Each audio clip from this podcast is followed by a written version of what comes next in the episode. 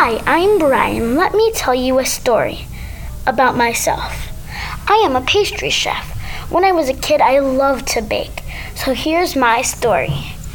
While looking at a cake I made, little Brian is wondering what to put on top of his cake. Mom, what do I put on top of my cake? How about some fondant or icing? He uses both.